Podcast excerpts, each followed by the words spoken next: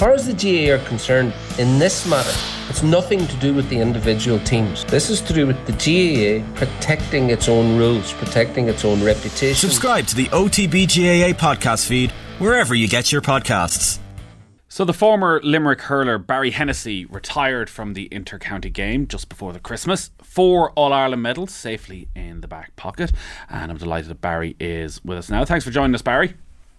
And thanks a million for having me. It's a, I was going to say it's a cold January evening. It's a mildish uh, January evening. Is this the sort of evening a month into retirement where you're going, thank Christ I'm not heading out there for the slog, the league starting in 10 days? Or is there a bit of you going, oh, would have been nice to blow off a bit of steam on a Thursday evening?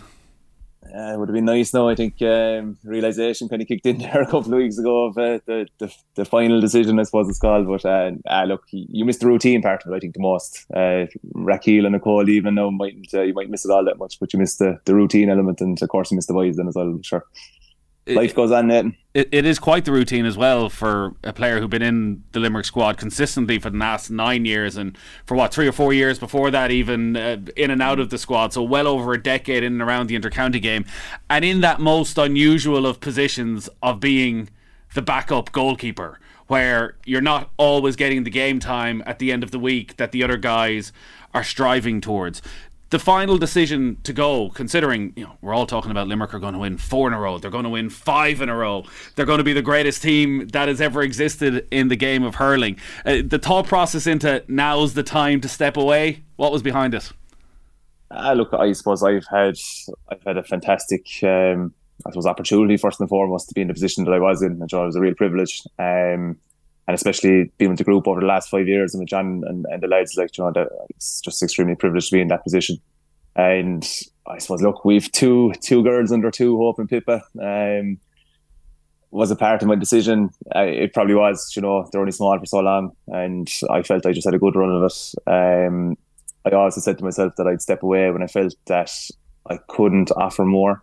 Um, I still probably felt that I could offer another year maybe to it, but again, when I look back at it, I would have said at what cost, you know, and that cost would have probably been a little less time at home um, and another year of missing uh, your your small two grow up. So I suppose look when when I look back on everything, I was quite content and quite happy with with everything I, I've received out of the game, you know, and everything I've given them as well. Like there's there's no regrets there. So the uh, two girls at home is one that's come up a few times over the last few weeks with uh, player retirement injuries and trying to get that balance. And it's such a cliche at this stage of, of it being a, a, young man's game. Limerick has always struck me over the last few years under John Kiely as somewhere that gets a real sense of balance. And like players always talk about the fun and wanting to get into the gym and it not been a chore at all and been around mm. your mates.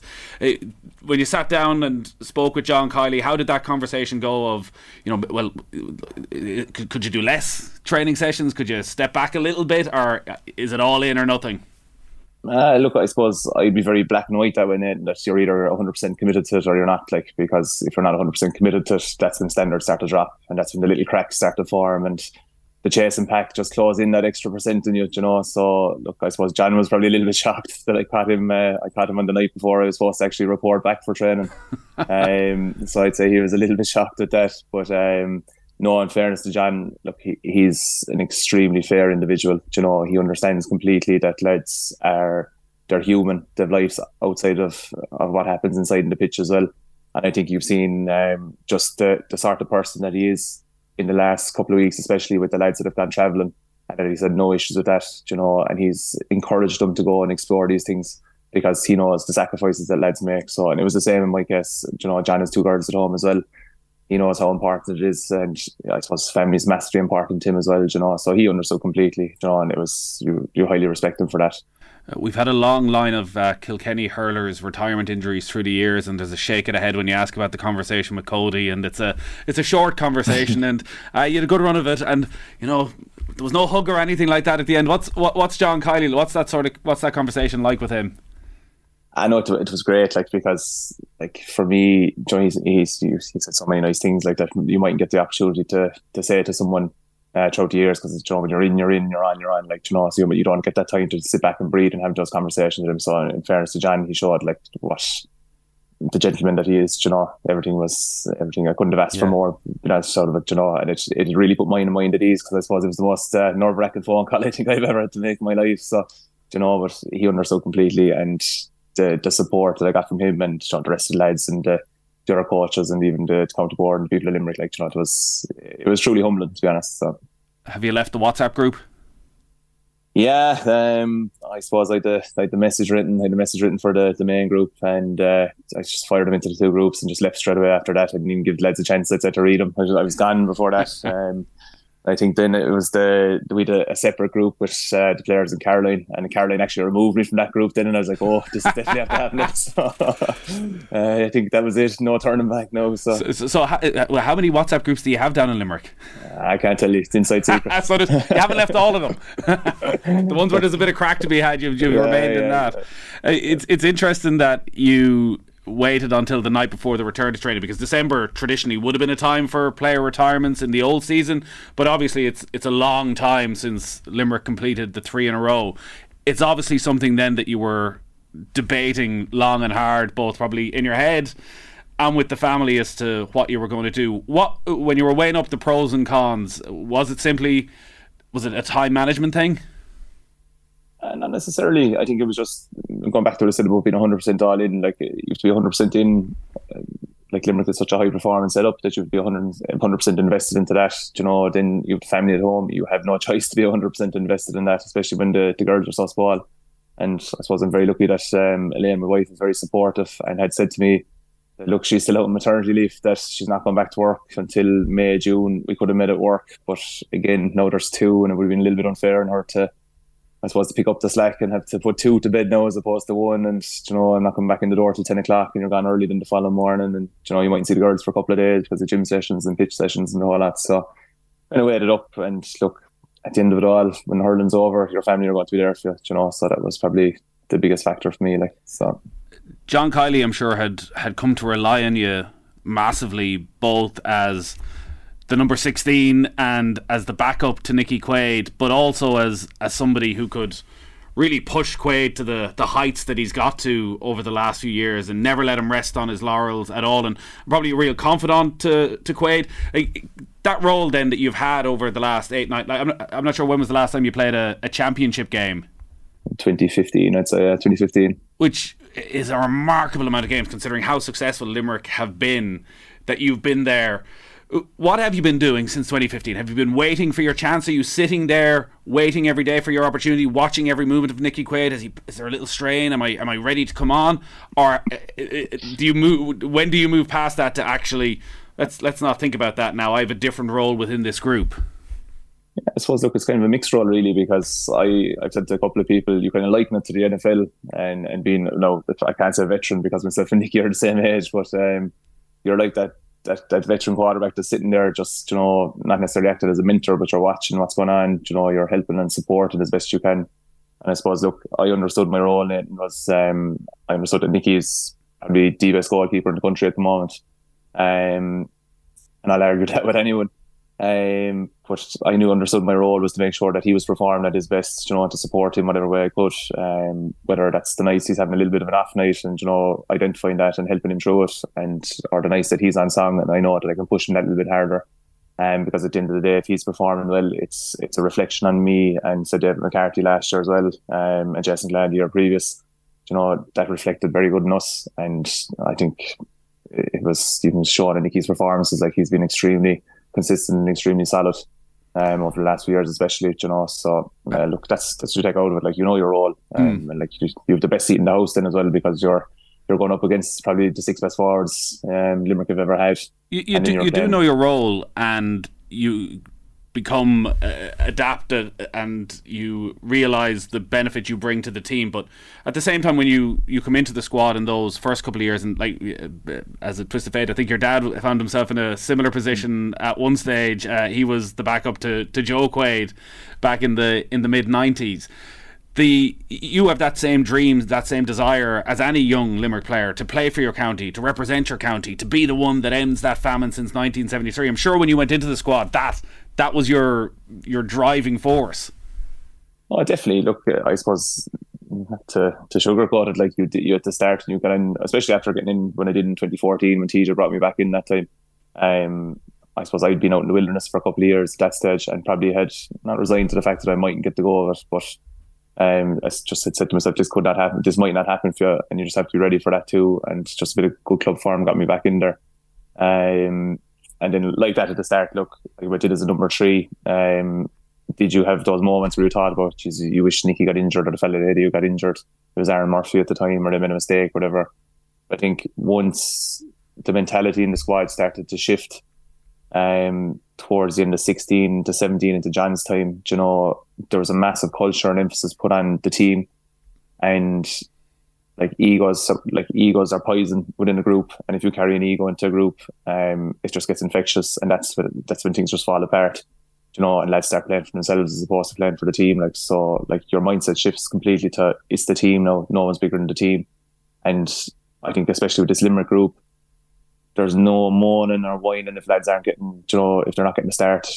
They know what their role is, you know, they know what they're contributing to, you know, they believe in, I suppose, the bigger picture and the greater force, they know what they're contributing in that aspect, you know, and lads are, are happy to do that, you know, and I think that's why the group has been so successful. And, you know, no, no different to me. Like, I knew what I was contributing to. I knew whether it was pushing Nickie or exposing the the forwards, the puckouts. You could be Eoin Murphy one week before you play Kilkenny. You could be in a Murphy the, the next week or Pat Collins, you know, and you, you were trying to style your puckouts like those, so the boys got exposure to that. Like so, um, that's I was, you know, as I said, I was privileged to be in the position I was in, considering there's so many other goalkeepers in Limerick that would have loved to be in there. And you know, if that was my role, I happily accepted that. Would you allow yourself a, a moan and a whine over the course of a season? Would you get into TJ Ryan or John Kiely's ear once a year and say, you know, just to be clear, I'm I'm willing to sacrifice and I get I'm putting my ego to one side and all of that and I'm willing to work for the team, but just so you know, I want to start. Oh no, look, they know that, and I think you shouldn't be in a, a, group like that if you're not, you know, driven that way. Like, you know, um, any high, high performance setup, you know, lads want to play, um, and lads are going to do whatever they can to play. And I suppose I'd always said to John, look, John, I'm, I'm ready. you know, there's there's never going to be a question if I'm not ready. I probably wasn't ready in 2015 when I got my opportunity that time, and I didn't take my opportunity. you know, because I wasn't 100 percent ready. Um, why weren't Why weren't you ready? I just I suppose look little things. I hadn't played seventy minutes, you know, ever for Limerick, like, and kind of thrown in when he got injured that time against Clare, and just it was it was it was daunting. Like it was Munster Championship, it was heated battle stuff. Like you know, you never really experienced it, and I suppose Tipperary again didn't go well for me either. Um, so look, I I probably didn't capitalise on the opportunity that I got, um, and a lot of growing, a lot of development over the next few years, and you know, obviously got better and more experienced, and was able to handle those situations. But look, it was always I said to John that if there's five minutes to go and I'll learn the final, Nickie goes down and we're, you know, we're a point down. I said, I'm ready, or a point up. I'll, I'll close it out. Feel like I'm ready for it. So. Mm. It, it, it reminds me of the conversation we have around Johnny Sexton and building up to the World Cup as to should you give players the air miles now and take the hit in the Six Nations so that if if if he were to get injured during a World Cup, they're ready. It, over the last four or five years, then, despite the fact you weren't quite getting as, as many air miles and as much time, did you feel through the work you were doing in training that if Nickie Quaid did pick up an injury the morning of an All Ireland final or go down 20 minutes into the game, that you would be in a position that you could go out and give your best self? Oh, 100% then. Like, uh, like so we do a lot of training, like, you know, and I suppose it doesn't, I know it's not live ammo as such, like, but we do we be I just keep saying we you know I'm still there but uh, when I was inside uh, we'd start before the lads you know we'd have an hour done probably before they come out on the pitch. We do another little bit then and if we'd uh, integrate into the sessions then we would. But like we we had a lot of work done like um and there's a lot of reps too you know like a lot a lot of reps especially myself and Nickie done over the years like you know so I think I suppose that muscle memory and it kicks in then from there like and so you, you've seen scenarios you've worked with Shawnee in video analysis you know you've worked with Paul you know what you're going to face. Like, so you've your homework done. Um, and like, I suppose the lads, I like to have confidence in me that if anything ever, ever did happen, that you know, you'd fit into the role seamlessly. Like, and when I did get my opportunities, I like to think, especially in the latter years, that you know, I I put my hand up to say, look, I'm I'm performing. Um, you know, so most goalkeepers, well, the cliche is most goalkeepers are mad, but most goalkeepers are are also methodical in what they do. That yeah, they have their routine, they stick to it. As as you're your focus and your attitude maybe changed, and you realised that your position had changed, and you know, part a big part of that was getting the best out of Nickie. Would your would you stick religiously still to the same process you would have when you came into the squad? Like pre-match warm up would it have been the same thing in your head, thinking I need to be ready if he gets injured in ten minutes, or are you thinking actually I need to make sure he's ready for this game?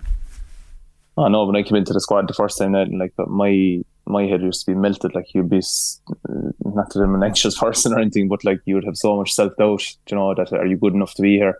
And like that was all the way up even to, to 2017 into 2018. Like um, you're kind of saying, "Geez, I'm I'm bluffing it here." Like you know, um, fake it till you make it, as they say. And like I think it was the first time I actually felt that I was good enough to be here was after actually the trip to New York where we played over um, and actually played really well over there. I think got a couple of um, games off the back of that in the Munster League. I think I started four or five games in a row, which I'd never done for Limerick, you know, at, at senior level. Um, and I like those four or five games finally gave me that that inner confidence in myself that you know you, you are good enough to be here, like right. you know. But it, it, it, took it took till nearly the end of my career for me to finally not ex- well accept, I suppose, that you're that you are of the standard to be here, like you know. So like as I got older, then I actually enjoyed it a lot more um, learn to relax a little bit more. And it's just there about Nickie, like, you know, you, as I said, you've been training so long together that in the warm up, you knew when to push the gas and when to just ease off. You know, that if he needed that little bit of a breather or he needed 10% off that shot, you, you know, in the warm up, you, you knew it because you could just read each other so well at that stage. So, yeah it's fascinating that it took so long considering like when you first came in it was uh, I think the year of the strike around 2010 mm. and so you'd had game time. You've obviously playing at a really high level with your club in Kilmallock. You played in an All-Ireland final during that period as well. That it still takes another four or five years. Been in the squad full time and you still have a bit of imposter syndrome that you're still not quite comfortable. Mm. yeah it's mad really when you think about it. Like it's uh, it's probably you look back at it in the earlier years you probably didn't enjoy them as much as you did the latter years now it's easier to enjoy them I suppose when you're winning um, but yeah, you kind of, as you said there, you that little bit of imposter syndrome, like that. You question that if you were called upon, were you ready? And you know, were you going to make a fool of yourself? Were you going to let your family down, or your friends down, or the, the team down, which was worse again? You know, so you were kind of driven by that that fear in one sense. But um, but yeah, no, look, those those three games, as I said in 2020, after back of that, um, coming off from New York, and there was a little, there was always kind of a speed bumps even that time. Um, my granddad actually died the the week we were going to play Tip and buried him on the I think we played Tip in the Gaelic Grounds the first round of the Munster League. We played him on the Friday night, I think. And we literally buried him on Friday. Um, right. I think he was on he was only after going into the ground about at half four, quarter to five, and I literally had to get into my car and drive to Gaelic Grounds like but I knew I was starting and I knew I had an opportunity like and you know he was a tip man as well so he'd obviously definitely wanted me to play like um but you know, like things like that, like there's little bits like that to just you know to stick in your head to saying, look, you get over this adversity. You went out and you put in a performance that night, and you know you were just happy to to to get that shift and put in the shift for the lads as well. So. Uh, that line you had earlier about ego and poison is is that a Caroline line or is that a John Kiely line? Neither, um, being honest, I don't think anyone, neither of them have mentioned ego um, ever. I think in the squad, I don't think it was ever, um, never needed to be mentioned.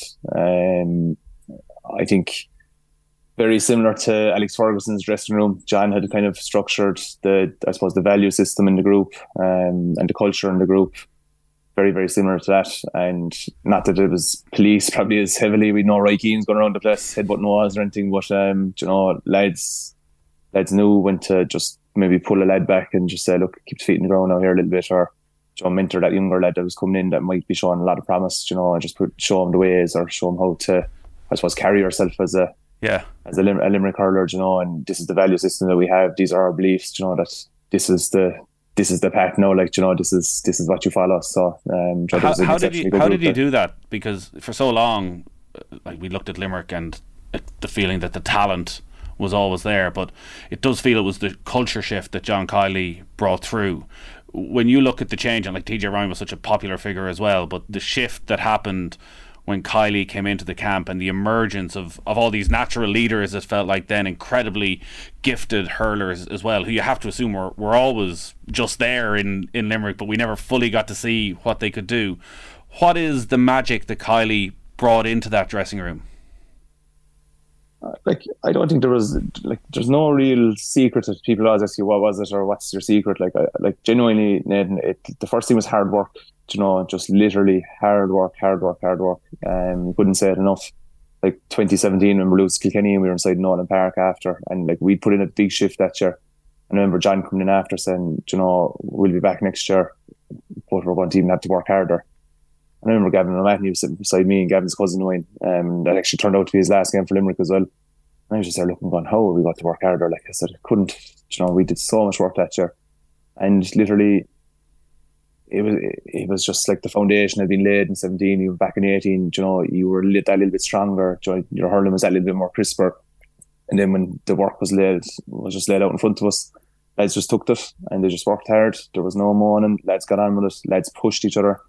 Um, because like as I said previously, there's an incredible group of driven lads there that just want the best for themselves and they want the best for the team. More importantly, um, and I think that that friendship and that togetherness and that team culture was the big thing that John just he just kept car between the lines and just made sure that lads were gelling, that lads were working for each other. Um, because at the end of the day, John could have and Paul have the best tactics. They're standing on the sideline. It's 15 lads in the pitch that have to look around to each other and go, right, we're doing it for each other. Let's dig each other out here. You know, you're you're driving it. So, and John was always a big emphasizer that, like that the lads drive it, not them. So, the lads took to it. You said there, which seems to come up a lot when we talk about this sort of golden generation. Shane Dowling said something similar about Kyle Hayes, Cian Lynch, Gearóid Hegarty that they were ready made for senior hurling when they arrived in, both maybe in physicality but also in mentality that they were ready for what John Kiely wanted from them. Mm. You you know you've come from uh, some tough days right at the start in 2010 to, to that. Uh, it, it, it's it's it's quite a quite a leap in terms of uh, standards and expectations around the camp. Yeah, I hope I get the same punditry career that Shane Dowling had anyway. using, using off the ball as his launch pad. uh, look, I suppose my myself and Nickie's and even Graham's um, there, like I suppose we wouldn't have had the academy. We would have won very little underage. I think the last thing we won was a, a Shield under 16s. Was the you know outside of that I had the Limerick uh, intermediate Munster medal. Um, we'd no 21s, we'd no minors. I think we won one minor match in the two years that uh, I was minor. Same 21s. I think we won one match in three years, um, and that was the all format where it was out. Um, so like when we came into the senior ranks, like gym work, nutrition, all these things were absolutely alien to us. You know, you were kind of picking them up as as you went along, really. Um, and even when they did start to come into the squad and the, the say the 13s, 14s, 15s, like we still weren't at the level that the, the younger lads, that the, the Kyles, the Toms, the Gearóids, uh, that they were all exposed in the academy. You know, so like the the emphasis that Limerick put in the academy has reaped the, the rewards. You know, because all those lads were exposed to the 13, 14 years of age of proper gym work, um, proper nutrition, you know, sports psychology. That did everything that you need to just mold the next uh, generational talent, you know, and bring them through. So, and look, Limerick brought them through. They didn't bring through one or two; they brought through ten or eleven. Mm. You know, so and they brought you to the promised land and you got your All Ireland medals in 2018 and then the three in a row and like we always hear it in the speech that it's not just about 1 to 15 but that has to be a, a real thing that it can't even just be about 1 to 26 that it's the 35 lads that are there and they do buy in and they are the ones who make sure that that culture is in the right place. When the final whistle goes in, in 2018 and you finally get there, what's that moment like for you? It's pure elation. Like, you know, I think straight away through your head every sacrifice that you've probably made, every relationship or friendship that you've lost, or job even that you may have lost throughout the years, you know, before even 2018. So it kind of was justification for all that, and like straight away there, like I went straight to Nickie. I think I never sprinted it. If I had a GPS on me, I think Joe Connor was sort of burnt on, on my back, but uh, I went straight to Nickie, like because 2018 we put in an incredible shift in the two of us that year. Um, Jimmy Quilty was the goalkeeping coach at the time with Timmy Hoolan, but like we were meeting Jimmy outside of sessions for Limerick, you know, and I was trying to meet Jimmy myself then outside of sessions that we were doing separately to that, you know. So like you you had done all the work and you got the reward for it. Like so I think myself and Nickie were jumping around hugging each other for for five minutes at that stage, you know. But um like it just it was justification for everything really, like you know, and it was probably one of the excuse me, one of the special moments in my, in my life, like so there's an incredible selflessness to that. Like you've got your session, you touched on it, you're there already an hour before the session. Yourself and Nickie are having extra sessions. You're having extra sessions on top of that. You've got to be Eoin Murphy. You've got to be probably James Skehill back in the day and Colm Callanan, depending on which Galway goalkeeper is going to be mm-hmm. there. You've got to know everything about every goalkeeper so you can bring the best out of Nickie Quaid. Like you are sacrificing maybe personal ambition at time to make sure that he is the absolute best he can be for his county. Do you talk about that? Would you have spoken about that about your role and his role through the years, or have you spoken about it since retirement?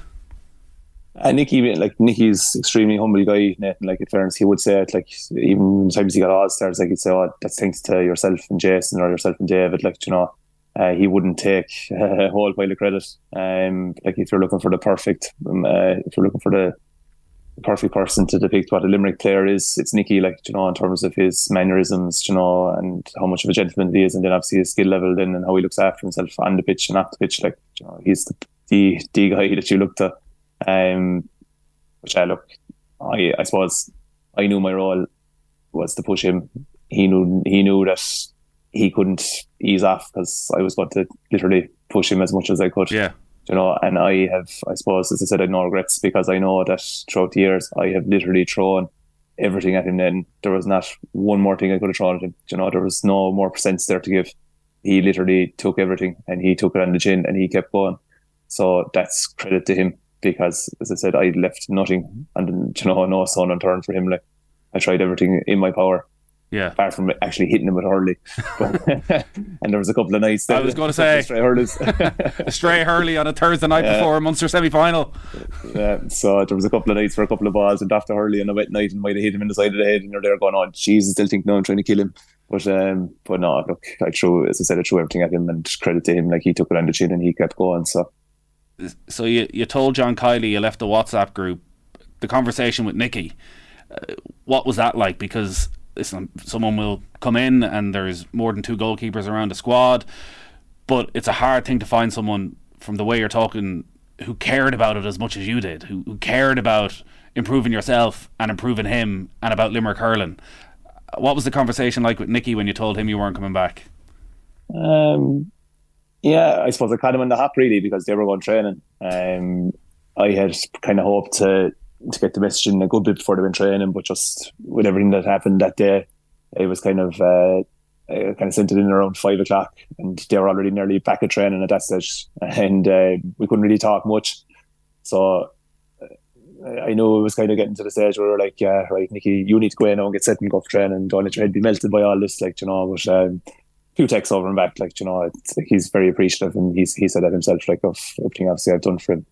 Um, look in terms of finding someone else that, that cares as much, I wouldn't I wouldn't agree with that. No, I think there's there's a really good guy there, Dave McCarthy, and in fairness, Jamie Powers back in as well after his stint in Monaleen, like Jamie would have been there in 2019 as well. Um, like David is an Ireland 21 medal as well. He's an extremely driven individual as well, you know. So uh, he's more than capable, and so is Jamie. And even behind that, you still have Jason Glenn there, who's two All Ireland medals. Um, you go down through it, you've uh, a guy like David Lynch with Croagh-Kilfinny, you know, that's might be playing intermediate, but is more than capable of, of playing at that level. You've Tomas Lynch with Doon, like John Limerick have been, are blessed with with the caliber of goalkeepers they're net, and they're blessed throughout the years as well. I don't think you can go back through even the last 20 years of Limerick and pick out a bad goalkeeper that Limerick have had. Like, you know, it just seems to be a position that, that they're fairly solid in.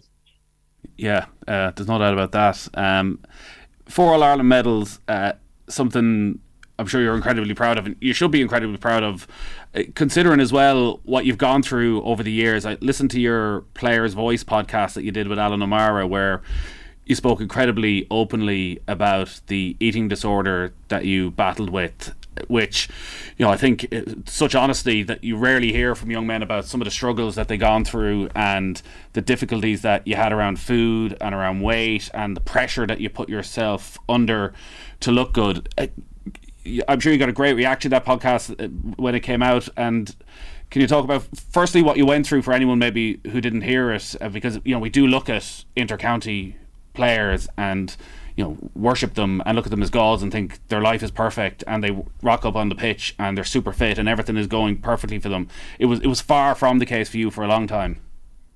Yeah, look, I suppose it was something that kind of developed. Um, mine would have been an episode of bulimia to start, um, and I suppose look, it does leave a mark, and it's probably still it's still left a mark up to this day, where you, know, you still have tendencies and traits that you, you kind of you struggle with on a daily basis or a weekly basis if you don't keep them in check. But Um, I suppose in coming towards the end of secondary school, um, just said I suppose parents separated, put on a lot of weight, couldn't get the weight off. Resorted to just sticking my fingers back in my throat and um, getting sick on a, a, daily and regular basis throughout the day.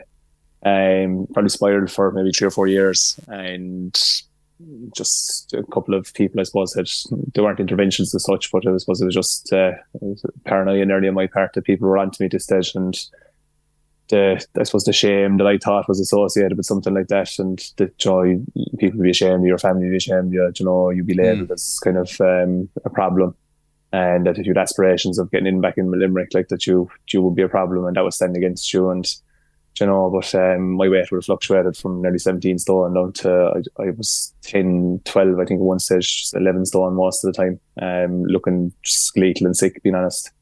Um, and yeah, look, it, it, was just something that I suppose social media started to kick off and had that that's the narrative in my head that you know you're an elite athlete as such that you need to look a certain way that you know I was reading bodybuilding magazines and very impressionable thinking that's the way I want to look right. and, you know that's that's what healthy and fit is when it's not really like you know um and would have tried like when I was in the Limerick squads, you know, you taking supplements, taking things like fat burners, you know, that were just nonsensical stuff like that you were reading in a magazine saying this burns X amount of calories or this burns stubborn body fat or Joe, you were falling hook like line and sinker for all these things. Um and yeah, it just took it took say a, a comment by Kieran Carey and then it took a comment by Tony Hansen then as well. Uh, two fellas I highly respect. Um to just to kind of that they're on my case and the bulimia side of things kind of started to stop then from there around the kind of the 2013 got back in at 14 but like even from 14 to 16 17 like even the time that I did play with Limerick that time in my debut I think I channeled more um, energy and focus on how I was going to look in a jersey or how I was going to look on television than I did into my actual hurling skills um, and I applied more into that, like that you're in the gym five days a week, six days a week. You know, you were running the roads. You were, you know, you might have been after winning the match Kilmallock or losing the match Kilmallock, and you're inside doing ladder drills inside the ball alley. Like, you know, just like using fitness as nearly a, a form of punishment um, than anything else. You know, just punishing yourself. And Barry, when when you talk about supplements and uh, protein powder and uh, the excesses you were going to with that, were you were you ignoring advice from nutritionists that you would have been working with, or was it just at that stage that players were left to their own devices? And you know, as you say, you were you were reading magazines and you were thinking this is the path to follow, rather than uh, what most county players would have been doing and talking to nutritionists and, and getting the advice they needed. Uh, no, I suppose at that stage then I wasn't involved in any different squads. You know, you were kind of out in the wilderness, kind of just googling and researching things on your own. You know, um, and I always would have had an interest in supplements anyway. Um, it wasn't actually until I came into the Limerick squad that you, you saw the duty of care that's put into that, that area, like, you know, because it is an extremely uh, black and white area of this is what you can take, this is what you can't take, you know. Um, and I suppose from my side, it wasn't obviously when I wasn't in the squad, it wasn't for any sort of performance gain. It was just literally the episode that I was going through at the time. Um, but I suppose over the years, like we had some very good guys with Joe Connor there, uh, Owen Murray last year. Catherine Norton was involved at one stage, Mark Lyons, and um, Joe with some very good people there from the nutrition side of things that um, really emphasised the importance of, I suppose, proper food and eating real food as opposed to supplementing things. You know, so there was a big influence, like, emphasis actually in Limerick in the last five or six years to, you know, really withdraw the dependencies on supplements. Um, and only if lads needed them that's when they were kind of given, you know. So lads were kind of always encouraged to to eat real food, and then as supplements, as its name says, supplement if if needed, you know. So. And was it all day, every day, thinking about how you can look better? Yeah, look, it was it was very consuming. Like it was a black hole. You know, I, I've likened it to an addiction. You know, mm. um, it was it was very addictive. Um, you know, you started to see results, or you started to see the numbers moving in the first episode. Um, especially with the bulimia, you saw the numbers going down. And then, you know, when you throw the exercise in on top of it, then you start to see the way, the way your body was adapting and changing. But look, it wasn't sustainable. Um, like it, you couldn't, you couldn't carry on that way because, as I said, I spent more time focusing on how I was looking as opposed to my performances. You know, my performances would have suffered then because of it. Like, you know, so I look back and say, "Jesus, if I applied myself as much as I did to how I was mm. looking to my hurling, you never know. The world was your oyster in there." So, what was it that, that Kieran Carey and Tony Considine said? Oh, Kieran just said to me one night, like I was back in the, the squad in 2011, and I was back in at the start of the year, just for I suppose on that trial basis, and he just said, "Look, I hope that's the end of the weight class," um, because I probably, look, I was very late at that stage, um, and I was like, "Oh yeah, yeah," you know, kind of bobbing it off a little bit.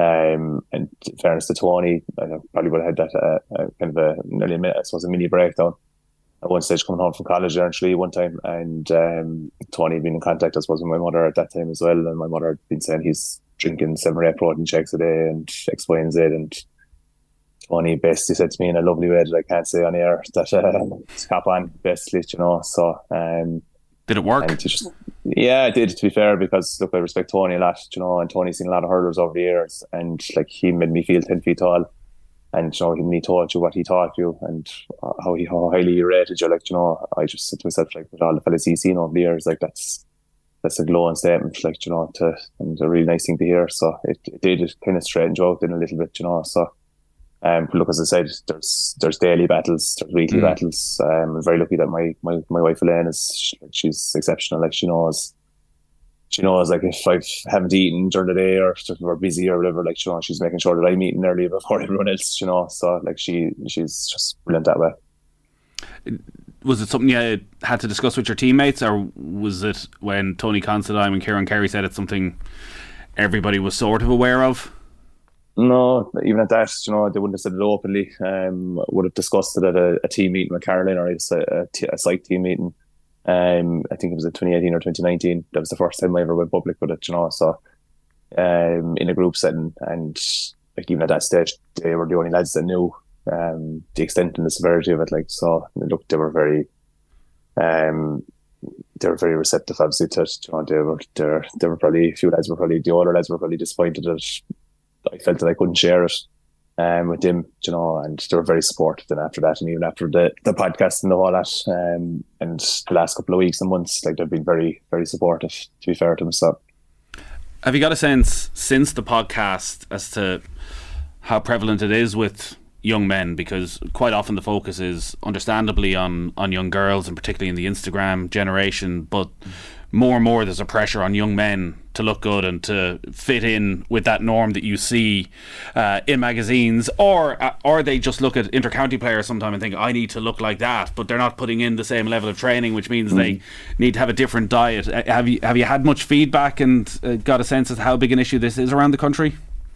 Massive because like it's I think the phone blew up there for a couple of days, you know, and you were trying to get through messages and I was like people had taken time to to message me and I wanted to make sure that I took the time to, to message everyone back that, that did message me. But it was eye opening to think that you'd you people that were in the army to the guards to you know people that were sports nutritionists with high performing teams um, at elite level sports um, contacting you saying that they've seen it firsthand as well in sports or they've seen it in daily life. And then you're getting messages from parents who have a 12 or 13 year old child that going through something similar at the moment and it's affecting the family member, it's affecting the family. Um, you know, so like there's there's loads, of, there's thousands of people, no doubt, that are suffering with this in silence. And I suppose the disappointing thing um, that I felt was it took someone that had a couple of medals behind their name to to say something so openly to raise awareness to something that's thousands and thousands of people are suffering with, and it's, it's wrong. Uh, I think, in, in my opinion, that mm. you know that service isn't there for, for people. You know, so it's not necessarily athletes. It's it's every it's every day. Joe Soaps and James, like you know. Yeah, well, look, I think uh, it's a great thing that someone of your profile has come out and spoken and started a conversation around it, and it's something we should definitely look to continue over the coming weeks and months because it's obviously not something that people are comfortable sharing uh, all around the country. So when you look over the next few weeks and months and you're just at the start of this uh, new part of your life, have you, have you had to think long and hard about how you fill the void on on evenings like this? I know there's two young daughters who keep you very busy, but I'm sure there's a large part of you that, you know, there's there's a lot of hours in the day that you'll want to fill now. Yeah, look, I, I suppose I've taken a bit of time to let the body just rest and recover. I've been very lucky that I haven't come out of the come out of this with any sort of an injury or a long term injury or any sort of an eagle. So I've been I've been blessed that way. Um, I look forward to spending a bit of time with the girls and being around. So you can see the difference, especially in Hope, the older, the older lady. You can see the difference in her already. um, having me around a little bit more, and just look, just Elaine has a lot of sacrifices to me as well, just making sure that she gets to have some bit of a, a social life now again that's not dictated by four days a week. Um, look, I, will enjoy going back to the club net as well, and I'm playing a little bit of hurling with uh, uh, Waterford IT or SETU Waterford and Fitzgibbon at the moment. We were beaten last night, unfortunately. So, um, so yeah, so we've a, a knockout state match now next week with uh, CIT or previously known as CIT. So. Yeah, that's filling the void Fitz, Fitz, Fitzgibbon, every time I look at the teams, it used to be the uh, 18 and 19 year olds. It's full of lads in their 30s these days. Ah, Jesus, just stop. You're gaming the uh, system. I was taking I was taking the, the wedding ring off going in there last night in the UG, so I started oh, trying to figure out what I, what could I wear that wouldn't uh, that would make me look like a student. So so yeah, no, look, Fintan O'Connor's the manager down there. Fintan's our club manager as well, and I'm doing a I'm doing a masters down there. So very good. So, yeah, Fintan spotted an opportunity and took it. Uh, I was thinking about you leaving it until the night before training to to let John Kiely know, and then I copped. You were waiting to see if Nickie Quaid would retire and you might give it another year. no, definitely not. Nickie, Nickie will be there till he's 40 And so if you saw the condition of the man, the, the man will, when Nickie wants to go, Nickie will go on his own terms. There'll, there'll be no pushing Nickie out the door. So, uh, Barry, thanks a million for joining us. Um, many congratulations on a on a brilliant career and all your honesty as well. Uh, four All Ireland medals, and I'm sure we'll be hearing lots more from you as well. Barry Hennessy there. Best of luck, Barry. Thanks, then.